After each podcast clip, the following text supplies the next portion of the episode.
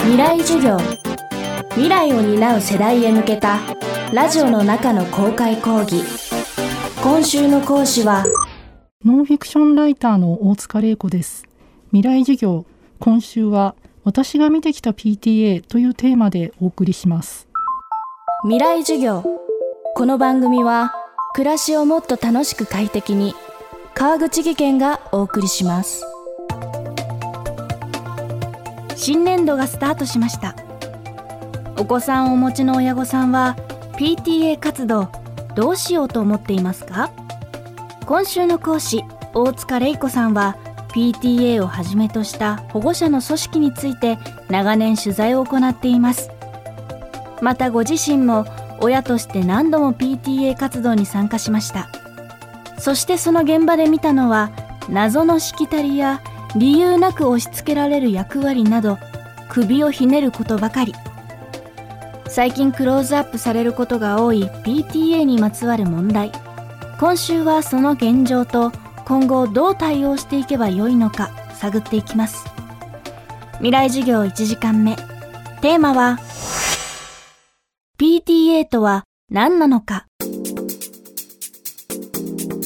PTA はそもそもは戦後に GHQ が、まあ、アメリカにこういうのがあるから日本にも作りなさいよっていうことで、まあ、それで文部省が旗振りをして全国の学校に作らせたものです。PTA っていうのはペアレント・ティーチャーズ・アソシエーションということでだから保護者、まあ、親保護者と教職員学校の先生との協力してやっていくっていう場というふうに考えられます。戦前だとあの学校講演会みたいなものがいっぱいあって、まあ、要するにそれは学校の講演ですね。あのお金を出したりお手伝いをしたりっていうそういうものがもう全国にあってで一応その GHQ の意図としてはそういうんじゃなくてその大人たちに民主主義学んでほしいっていうような気持ちで作らせたんですけどただ現場までは浸透しなかった。現場ではもう学校講演会名前だけ変えたみたいなだからよく看板の付け替えっていうことが今でも言われているところがあります。ます。今でも結局、はい、お手伝いと寄付、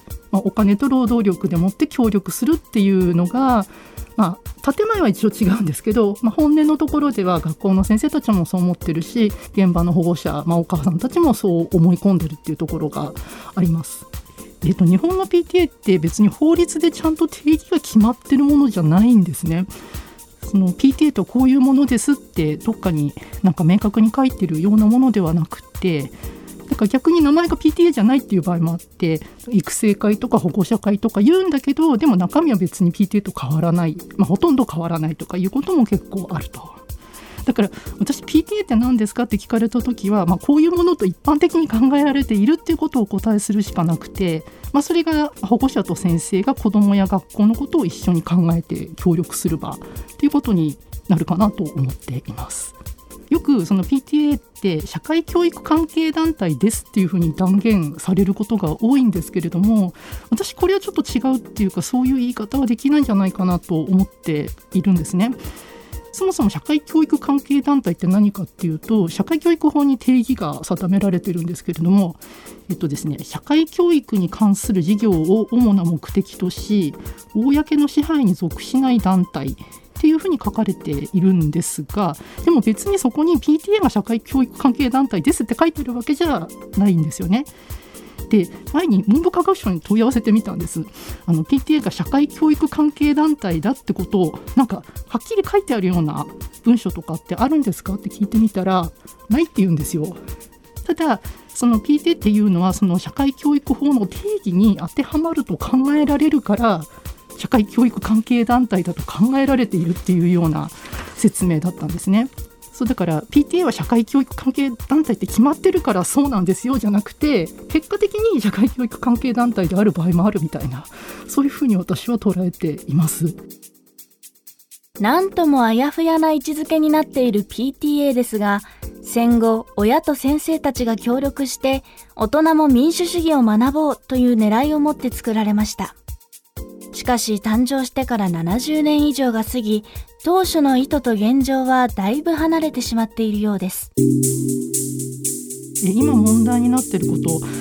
会員それぞれの意思を尊重しないっていうところまあ、つまり一言で言うと強制っていうことになるんですけれども、まあ、会員を一人一人の人間として尊重しないっていうか、まあ、そこがやっぱりおかしいだろうってみんなが気がつき始めて問題になってきたっていう状況かなと思います。ず例えば加入方法。これはの自動加入っていうのが未だに多いんですね。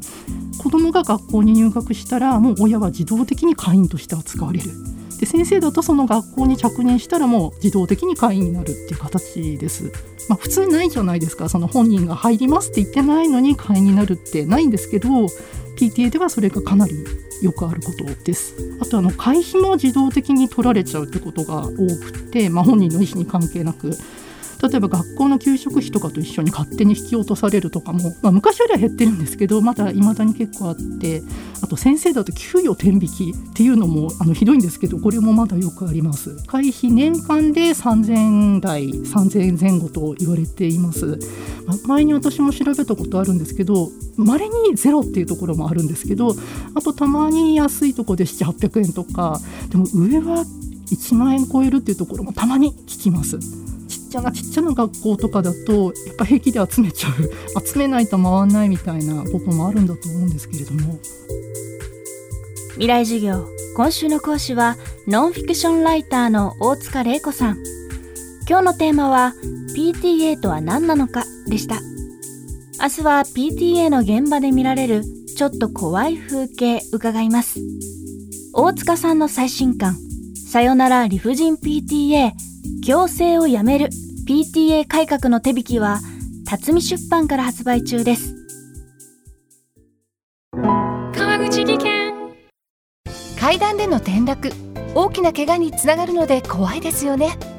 足元の見分けにくい階段でもコントラストでくっきり白いスベラーズが登場しました。皆様の暮らしをもっと楽しく快適に。川口技研のスベラーズです。未来授業この番組は暮らしをもっと楽しく快適に川口技研がお送りしました。